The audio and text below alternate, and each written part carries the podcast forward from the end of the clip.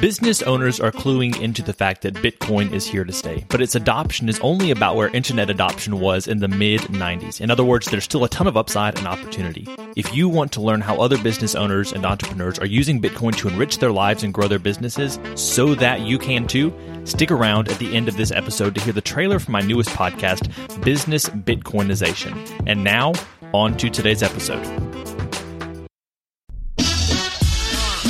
You're listening to the Life as Leadership Podcast. Are you looking for motivation and encouragement on your path to becoming a better leader? If so, you've come to the right place. Keep listening to find a community of leaders committed to learning and taking action to improve their world.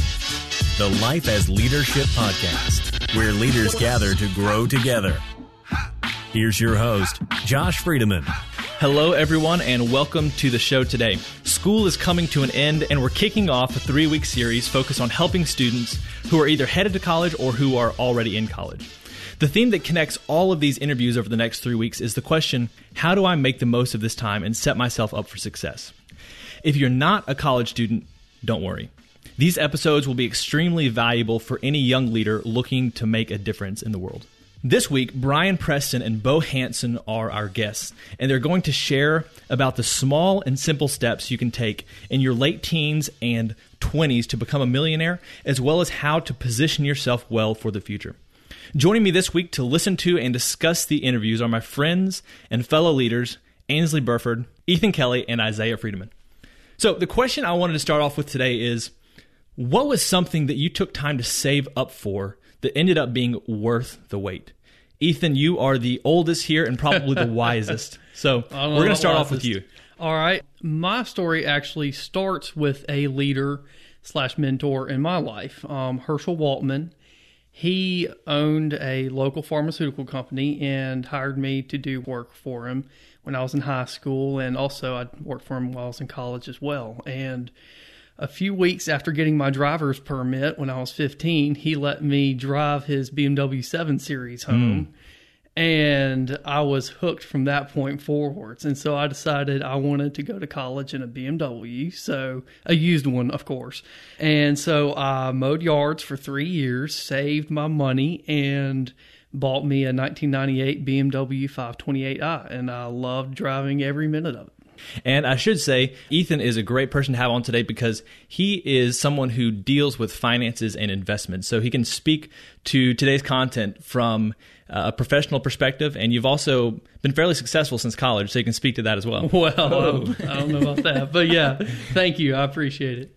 So, Ansley, you are a college student right now, so you're able to speak from the perspective of a college student. Definitely. But what would you say for today's question? Um, I would say personally, uh, right out of high school, um, I had a lot of money saved up just from like past gifts from family, like over Christmases and stuff. And my first idea, I was like, I just graduated high school. I was like, I can blow this now, right?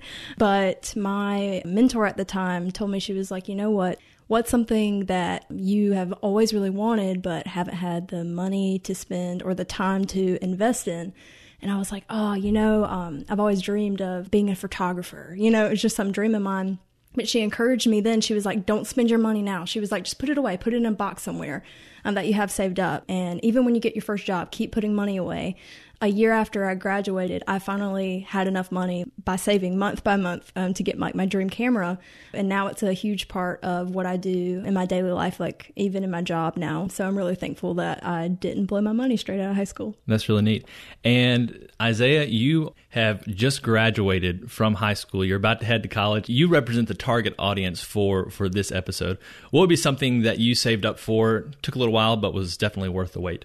Yeah, so a couple years ago, I got into playing electric guitar a lot, which, if you know much about, is a pretty expensive hobby if you let it be. But I decided that all the money I earned throughout the year, I was just going to save up, put in the bank account. But I had one two week job in the summer that I was going to spend on my musical equipment.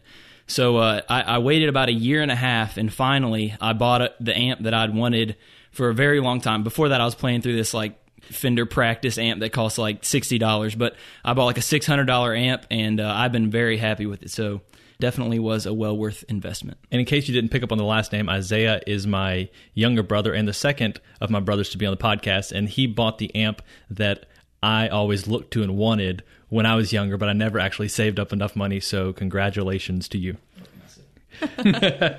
so, Brian Preston is the founder of Abound Wealth Management and the award winning Money Guy Show, and he's been recognized as one of the top 100 financial advisors in the United States. Bo Hanson is the co founder of Abound Wealth Management and the Money Guy Show. Together, they form a dynamic team focused on educating people, helping them with their finances, and enriching their lives. They've appeared on Fox Business, Time, Forbes, U.S. News and World Report, The Wall Street Journal, and much more. Now, here they are on the Life as Leadership podcast to share with us the importance of caring about finances, even at a young age, and how to live a strategic and focused life.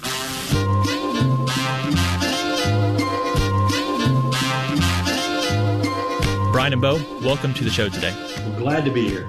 On your business website, aboundwealth.com, each member of your team has a professional and quote unquote real bio. So, what are some of the interesting things to know about the real Brian and the real Bo? Yeah, I'll jump in first. This is Brian. You know, I love the fact of we want people to know when they're talking to us that they, you know, we're not just financial advisors that are nerdy with, you know, all the designations behind us. We want them to know, like, I enjoy going to Disney World. Used to drive a school bus in, in college.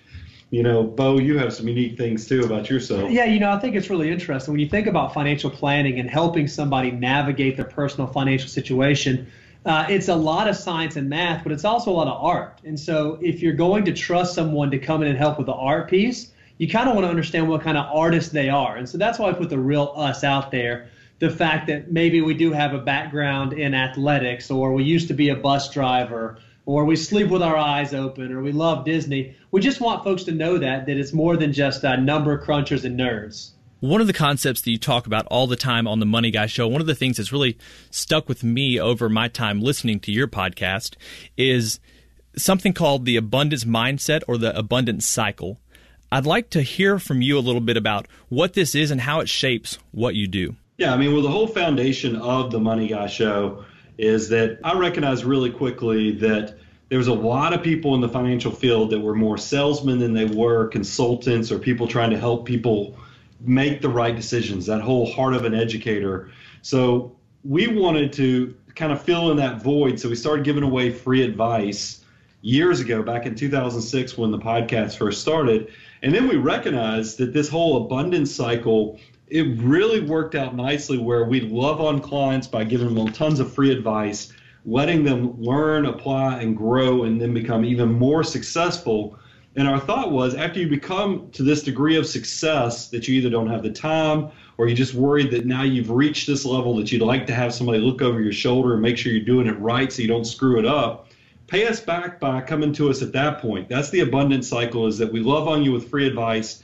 So hopefully when you reach a level of success, you'll come back and, and talk to us about becoming a potentially a client at that point. You know, we also feel like it's our, it's our own little miniature calling, miniature way to make the world better there's so much bad financial information out there and so much negative financial information. We wanted to be that voice out there in the distance that was actually helping people figure out how to achieve what their ultimate life goals and life dreams are with finances. So, this show is going to be focused significantly on younger people and how they can begin to think about finances and really think about their life in general.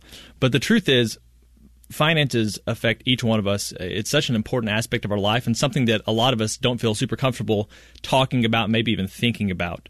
So, why is our relationship with finances so important? And based on your experience with clients and with life in general, what are some things that people get wrong? Well, I, I think most young people they have this mentality that they're poor, they're broke, they just don't have much in resources. So just we'll we'll tap out, we'll defer it. We won't even think about money until maybe down the road when we have more money.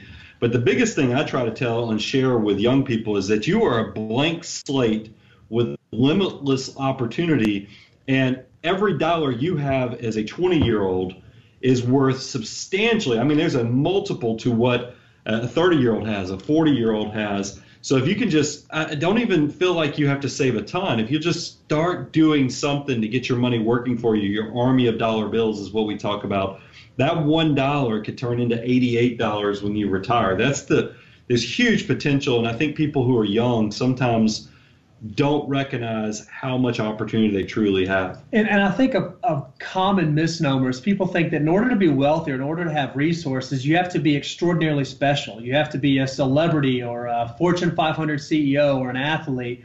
And what we found is that just some very simple, disciplined behaviors can allow you to lead a very, very wealthy lifestyle where you're able to do all the things you want to do when you want to do them, the way you want to do them being wealthy and successful isn't just for those rich people. It's actually available and attainable for very average individuals. Yeah.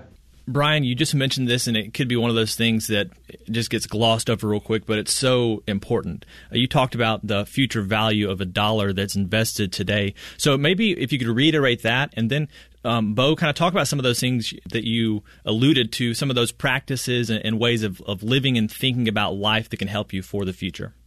Well, I mean, the, the example I gave is somebody who's 20 years old, one dollar, assuming they just put it in something as simple as the S&P 500. By the time they retire at 65, that one dollar is going to very likely be worth somewhere around $88. So there's a huge multiplier effect there. Their their peer who's 30 years old, that money's only going to turn into $23. So you saw how that that it, it just by that 10 years of time passing, it cut the potential for that one dollar significantly. So I always try to get people who are in their 20s, and Bo said it best. I mean, I, I, I don't come from money. Bo doesn't come from money.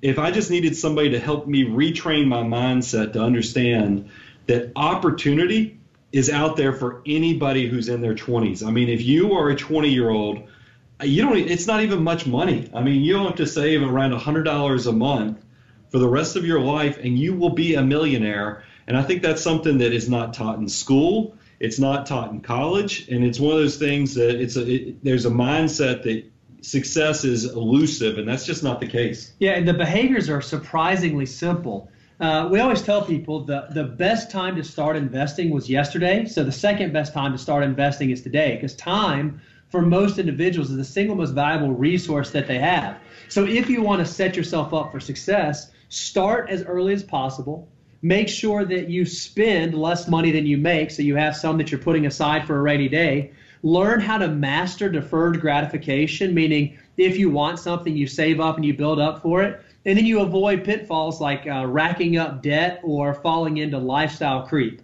If you can do those sorts of things, you're going to set yourself up for success long term. So some of those things are things that you pick up by interacting with clients. You can pick it up from learning things in college, other academic circles. But the truth is, we learn a lot through our experiences with money in our own lives. So, what were some experiences with money and personal finances that kind of shaped how you think about money and how you understand its influence in your lives based on your experiences in high school and college? I, have two of them. I had one that happened when I was in the eighth grade. My father lost his job. So that kind of showed me the value of scarcity, how you've got to really make sure you pay attention to what that you have savings and that you're planning for the future. And then the second thing is actually something that happened in my junior year of high school is that I had an economics teacher as your typical, you know, wearing the tight shorts, um, wearing the, the whistle around his neck. He was a wrestling coach, but then in his spare time, he was also doing economics teaching. But his primary thing was to be the wrestling coach. But he did share with us in this economics class that if we would all just save $100 a month, anybody in that class could have been a millionaire. And I remember, because wow. I was working at Hardee's as I was like the drive-through crew chief at that time. I was like, I could save $100, and it, it was that it was that it was that light bulb moment that kind of changed my life. And then I always had a healthy fear of debt. I mean, Bo did a good job of explaining. I think that's the first thing that I that freaks me out about college kids is that back when I was in college at the University of Georgia, there were people signing up for credit cards for a free bag of potato chips. I mean, and that that's the most expensive bag of potato chips they ever got for free because they were going to carry that debt around with them forever.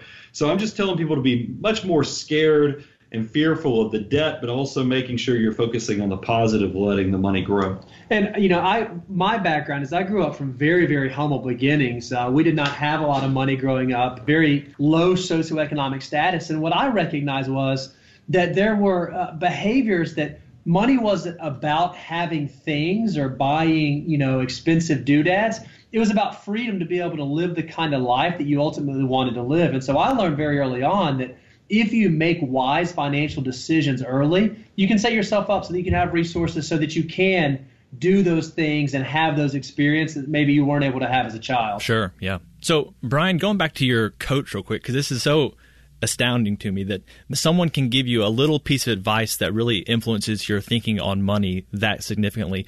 Was he someone that knew much about finance, or was he just someone that knew the right thing to say at the right time? I don't think he had a lot of money. I think it was one of those things because you'll see it. You, we're fortunate that we work with a lot of successful people, but we all know somebody who's kind of reached that middle age stage of life. Things haven't worked out as perfectly as they had hoped. And so they feel like if I'm not going to have this, maybe I could at least influence the next group so that they don't make the same mistakes I make. That's the feeling I have about this coach. Is I think he was kind of in the stage of his life.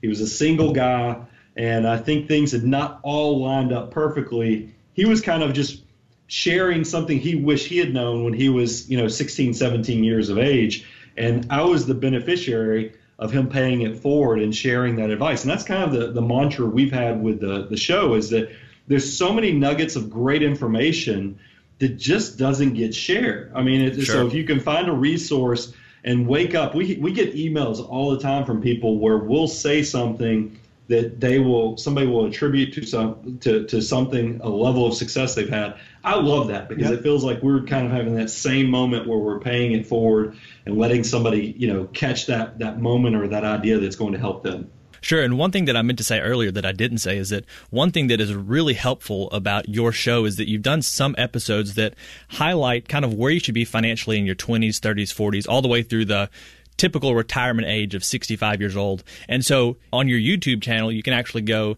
and find for whatever decade you're in you know, find a clip, a, a, segment from one of your shows, and kind of see where you're supposed to be. And that's super helpful to to kind of have a, a benchmark along the way to see, first of all, how you uh, maybe compare to peers, and then uh, where you could be if you are someone who is doing a real good job at accumulating wealth for the future. So that's a really helpful thing that I would encourage people to go uh, to your YouTube channel, uh, the Money Guy Show, and and look that up if you're in your 20s, 30s, 40s, wherever you are in life, to see where you are and where you where you should be is very helpful. But I want I want to turn to a scenario real quick because once again we're focusing on young people in this episode.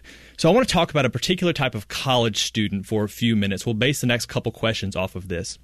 So here's the situation. This student, long term, they want to make a difference in the world. They know that. But at the same time, they want to make the most of their college experience. They want to live in the present, but they're also beginning to think and plan for the future. The thing is, they don't know much about money and aren't exactly sure what life after college is going to look like. So, for this type of student, if this person came to you for advice on what their college year should look like, what mindset, habits, and experiences would you recommend for them so that they can set themselves up for the future? So this is one of those things. I, you know, Warren Buffett is one of the people we kind of look up to. We love reading his annual letter to shareholders, and one of the things he talks about for businesses is have they created a moat around their business that visualize a, a castle and you know and, the, and that that protection of water that's around the castle? You know businesses have to create something that makes them stand out and gives them longevity. It's the same thing for people. So i always tell students especially try to figure out what you can do that others are not doing. You know whether it's when I, when people are interviewing for jobs go everybody's going to answer questions the same way. So you better figure out an angle with that employer you want to work with like interviewing a client. Go find a business partner that you know has some con- connection in the community that you live in. There's all kind of things you can do to make yourself stand out. In college also i mean i had a lot of friends that i felt like some of their majors they went the easy way and went with a major that didn't require them to study a lot allowed them to have a great time. But there's too much of a good thing I went with accounting degree because I look, I didn't love my major in college. It was not easy. I missed out on some fun times in the short term, but I knew that if I graduated with an accounting degree, I would have a job before I even graduated sure. college. Yeah. And that was it's that's what I try to tell. I tell that to my daughter, I tell it to all young people.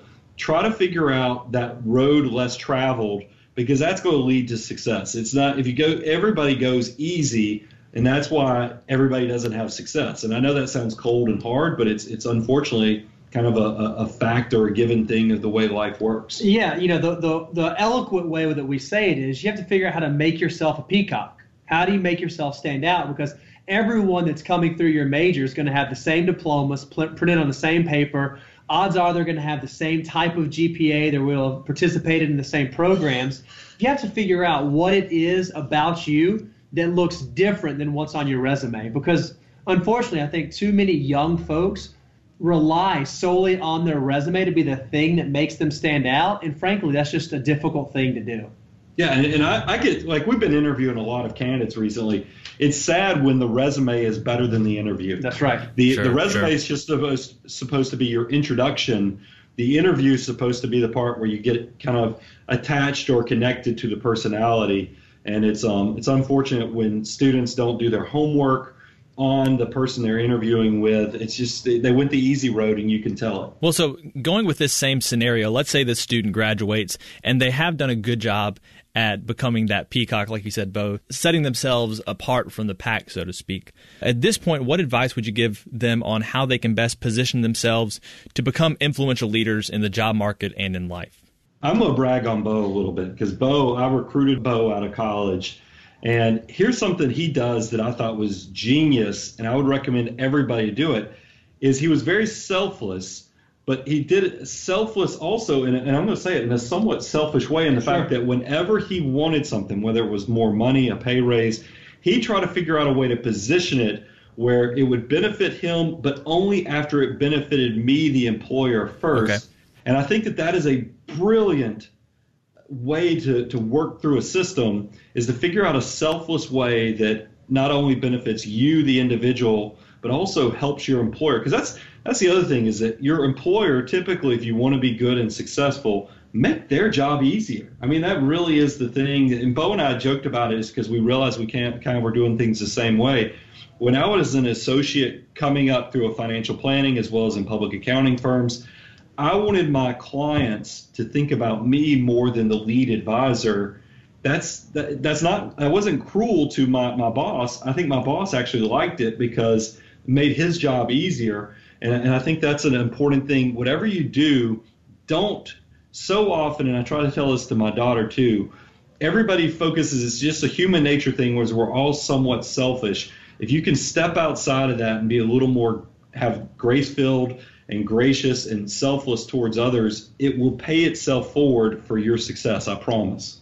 So, what are some other insights that you can maybe give based on your experiences as job seekers and also people who are hiring employees? Because at this point both of you have been able to do both of those things. So um, brian you've talked about it a little bit. Bo do you have some insight to give there as far as what to think about when you're looking for a job? And then both of you maybe how you think about things when you're hiring people. Yeah, sort of repeating what Brian just said a little bit differently. You have to figure out how to deliver value first in any relationship, whether you're seeking a job or if this is a, a dating relationship, a relationship with friends or with colleagues. How can you deliver value to that person or to the counterparty before you receive value? You're naturally going to set yourself up in a great position. And one thing that we're so amazed by is that it doesn't take a whole lot to go a little bit extra, to be a little extraordinary. We're amazed at how many interviewees we talk to who is clear they've done no research on us. They didn't go okay. to our websites, they didn't read our bios, they have no way to really connect to us in a meaningful way.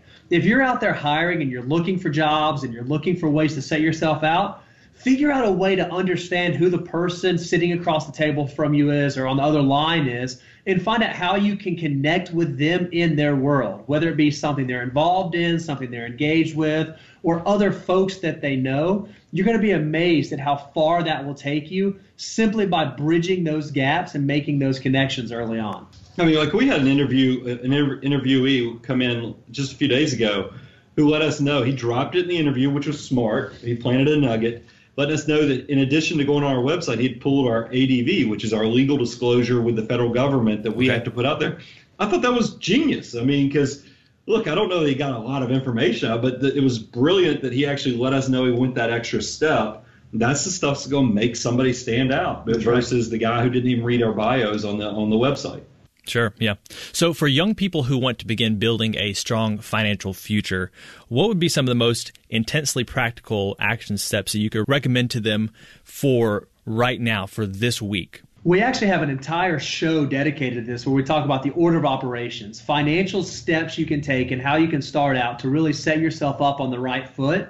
Uh, the very first thing, if you're thinking about, it, is you want to have an emergency reserves built up, and then you start there, and you can move through some different areas of how to save. You know, should I be doing a Roth IRA? Should I be taking advantage of a health savings account? Should I just go open up my very first savings account? Whatever the case may be, there are steps that you can take, and there's an order to how you take those steps to really set yourself up on a solid foundational footing. And I would take it as you get your first real job, take a deep breath on expanding that lifestyle because I know in college I could make ten dollars last a long time. sure. And then I got then I got that first job, and it's amazing. You're, you're going to be surprised at how fast you adapt to making more money. So I would just tell people before you adapt and let yourself get your life get away from you, go ahead and start those habits early on where you're living on less than you make, that you're automatically paying yourself first and saving something for the future and you're generous. I mean, those type of things, if you'll do that early, I promise it will pay off. And then what's cool is you'll get to that point like I'm in, where I'm in my mid 40s.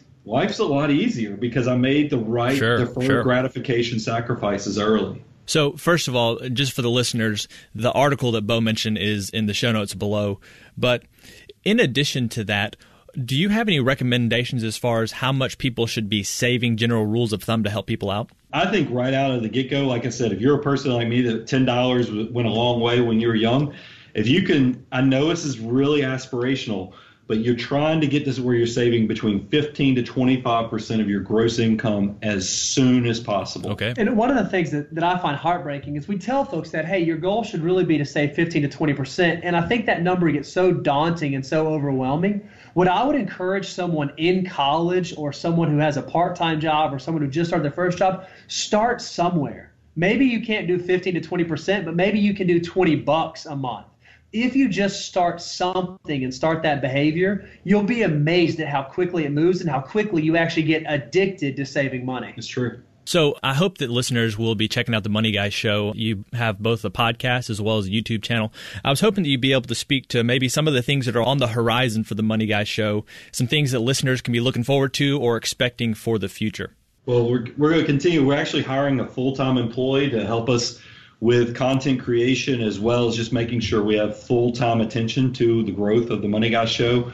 We have thoughts of in the next 12 months we'll probably have some some introduction courses for basics like how to create a net worth statement, and you know how what's your number that you need to start thinking about for saving for retirement? All these things to kind of get you speed up and accelerate that abundance cycle so that you reach that level of success even sooner. And we think that meaningfully engaging with our audience matters. So one of the things that we started doing is every other tuesday night we will do a live recording of our youtube show. Well after we finish recording the show we actually stay on and answer questions in a live q&a so whatever question our listeners or our audience have whether it be about starting out and saving or about whether they should buy a house or how much can they afford or should they buy a car or whatever the case may be we actually want to meaningfully engage with them and answer those questions. So if you haven't had a chance to go check out the live uh, live broadcast do that. You can ask us questions right there directly. And at a minimum just go to moneyguy.com give us your email address because we, we kind of send you reminders as we're, we're doing new initiatives and things are coming out well, Brian, Bo, thank you so much for for sharing your insight today. Before you go, I have a few final questions that are meant to inspire us toward better leadership. So, you ready for these? Oh, yeah, yeah, let's do it. Awesome. What is some lesson, saying, or experience that continues to influence your leadership to this day? I mean, I'll tell you, anybody out there should go read The Millionaire Next Door. I think Dr. Thomas Stanley wrote that book in 1996 and it's pretty phenomenal. Uh, the, the the thing that I try to live by is don't get busy doing nothing focus on those things that really matter and don't get lost in the superfluousness of life. Use three descriptors to finish this sentence. A leader is oh, yeah. decisive, motivated, and motivating. I, I had selfless, three steps ahead, and decisive. Awesome. What's a question that leaders should be asking either themselves or others? Uh, I said why you have to understand what's the motivation behind the things you're doing, decisions you're making, and direction you're going. If you don't have a big why that's pushing you, uh, it's going to be hard for you to stay on track. It's so funny how we think with the same brain. Because I had written why and what is the purpose begin with the end in mind. So, what what book would you recommend to leaders? Here's one. This is an everything Bo and I shared on like when you interviewing, you're entering the workforce. Yeah. is all built upon Dale Carnegie, How to Win Friends and Influence People. classic, if you have yeah. not read that book, you are messing up because it's even good for dating. Everything with the human condition is addressed in this book that was written in the like 1930s. And it's I, I think some people assume that it, it's a little self-serving or yeah, self-serving is probably the best word. So, what what would you say to that? Well, if you actually read the concept and understand what Mr. Carnegie is expressing, he's basically saying, figure out how you deliver value first, deliver value first, deliver value first. Well, if we live in a society where all of us were just giving value to others first, even if it benefited us, it's crazy to not see how that's going to make society as a whole better. So Sure. while it is ultimately self-serving. It doesn't start that way. It starts as a very selfless act of delivering value to other people before you receive value yourself. No doubt. Absolutely. So, next question here. If you could get every listener to start doing something this week to help them be a better leader, what would it be?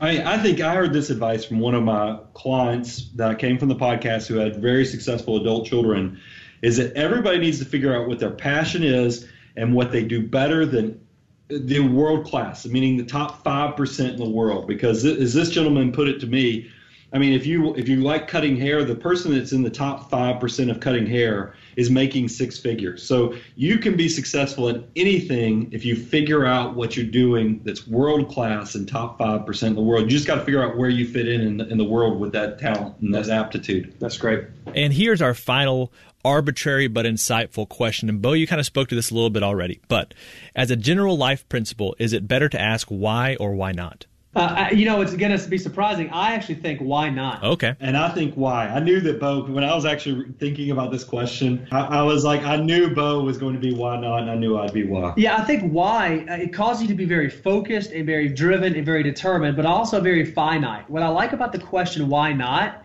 is it becomes infinite and it becomes open and it expands opportunities and it expands possibilities. Why not really leaves the entire universe open. Uh, also, but here's the thing, Josh. You have to understand, Bo is still in his 30s. I'm in my 40s. So I'm in what I, I call the wounded warrior phase, where Okay. I've gotten a little older, a little little wiser. I'm still trying to conquer the world, but my own way. So it's more of the why. The why not is the young warrior who's really trying to crash through the world. And um, I wouldn't be surprised if you fast forward 15 years if Bo's not asking why in the future too. But I'll let him have the warrior phase of his life as as we are right now. Well, I think to some degree we need both, and the fact that you two have different perspectives kind of goes into what makes you a dynamic team. You're able to help each other out, add to each other's insight, and the Money Guy Show is better for it, I believe. Brian and Bo, thank you so much for joining the show today. Where can people go to learn more about your work and the Money Guy Show? Definitely go check us out at moneyguy.com. You can also, if you want to know more about the financial planning business, it's aboundwealth.com. And then, as you've already mentioned, Josh, go out to YouTube, just type in Money Guy Show. You'll see all of our archives will show up, and it's um, a lot of educational stuff that we're just giving it away. help them to get to 21,000 because I think I was checking just recently and y'all are almost at 20,800 blowing past that 20,000 slot. So get the money guy show to 21,000 as fast as possible. Hey, I'm going to go ahead and do the why not that Bo would do, and we ought to, I want us to be at thirty thousand I in the next it. two months. So let's, Let's do let's it. make it happen. Awesome. Well, thank you so much for joining today. Thanks, Josh. I hope you found today's interview valuable. We'll be back on Friday to discuss the interview and share some of our key takeaways with you. If you want to share your own thoughts on what you heard today or leave other feedback for the show, email us at community at lifeasleadership.com. And if you think today's show could be helpful to someone else who cares about becoming a better leader, go ahead and share it with them. Until next time, keep living and leading well.